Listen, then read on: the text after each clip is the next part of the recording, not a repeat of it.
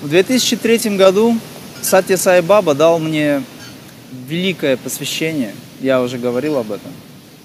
Он дал мне шактипад. Если вы знаете, что, что такое шактипад, соответственно, делайте выводы.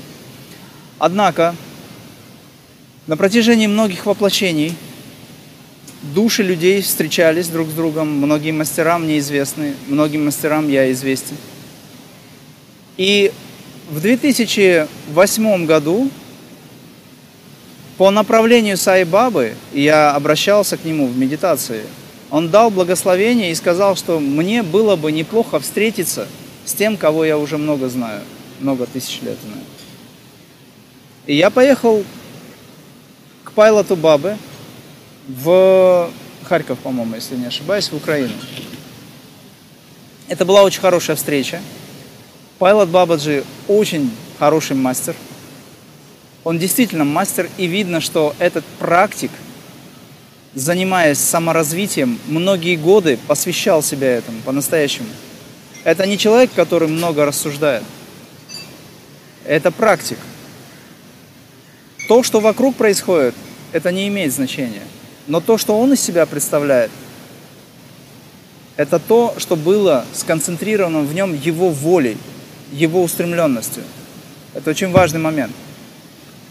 И я поехал выразить ему свое почтение. Когда он меня увидел, меня и супругу, нас.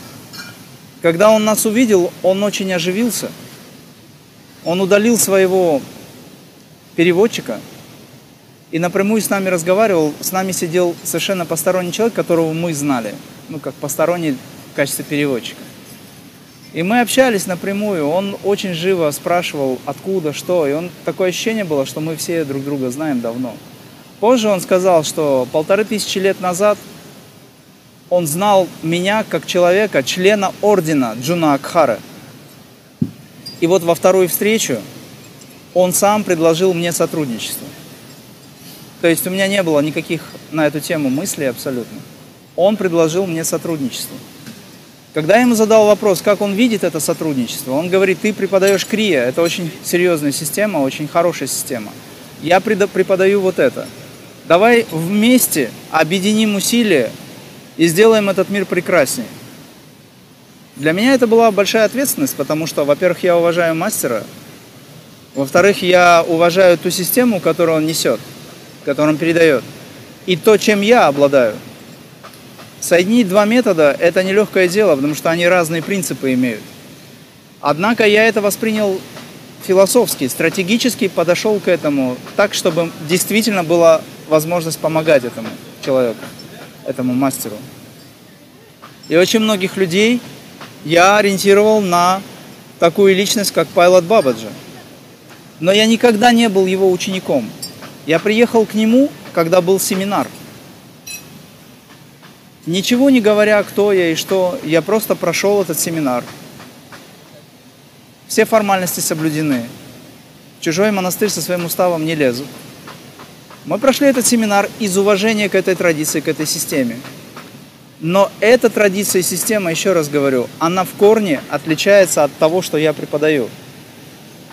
И Пайлоту Бабаджи с самого начала, он меня спросил, откуда ты приехал? Я сказал, от Шри Сатя Сай Бабы. Я, кстати, приехал из э, Ашрама. Он сказал, о, он очень сильный, очень сильный. Я им сказал, что Сай Баба благословил поездку мою к вам. И этот треугольник я замкнул энергетически.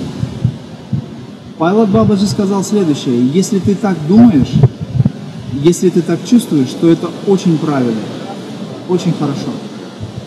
Затем он мне сказал, этот ашрам твой дом, оставайся здесь столько, сколько ты хочешь, иди занимайся практикой, делай, как ты считаешь нужным.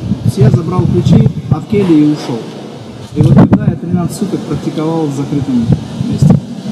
Это у Таркаши. Конечно, ученики Павла Табаба, наверное, думают, что я ученик Павла Табаба.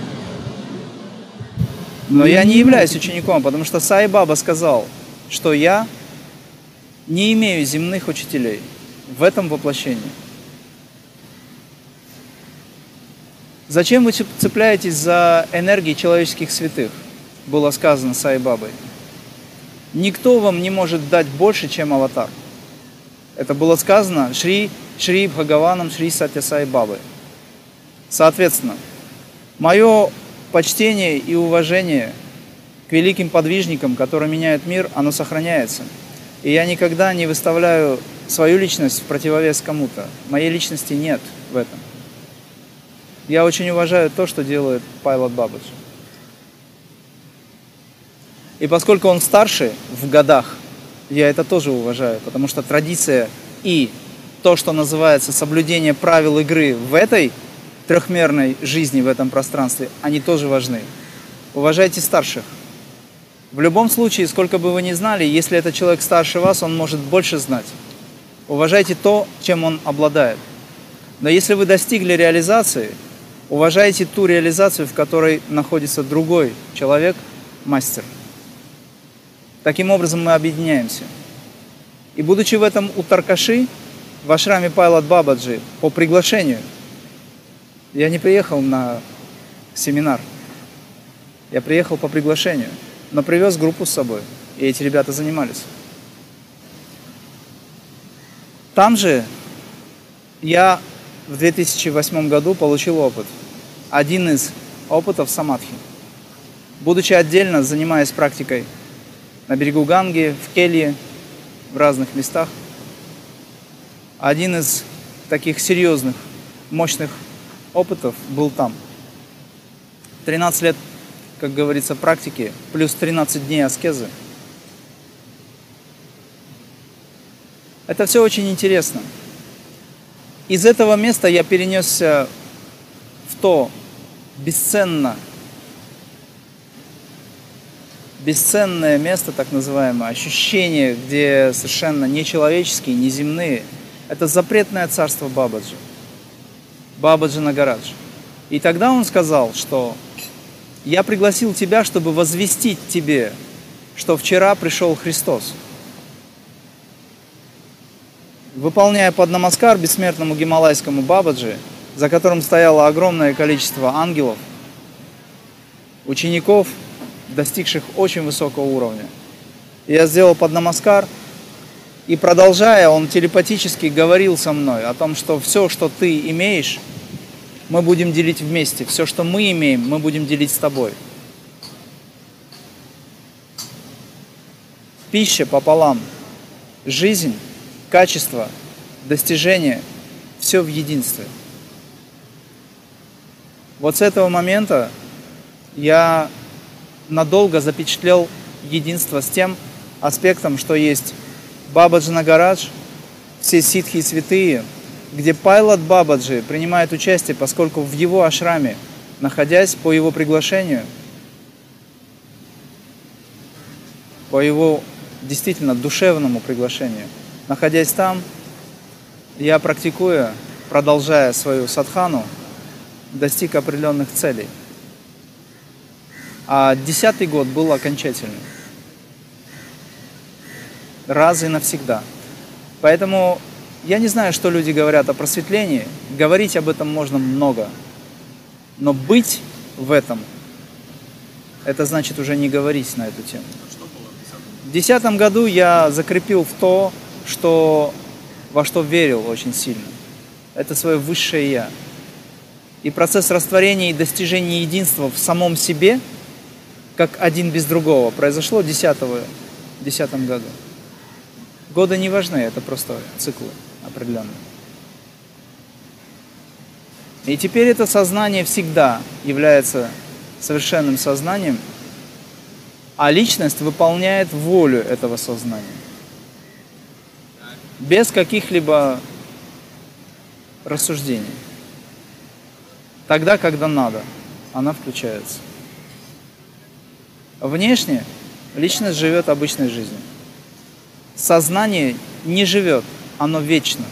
Потому что когда мы говорим, что кто-то живет, значит кто-то умирает. Но бессмертное сознание, высшее сознание или высшее я, как люди называют, это состояние адвайты, один без другого, вечный, неделимый, единый, сам в себе, всегда сущий, один без другого я есмь.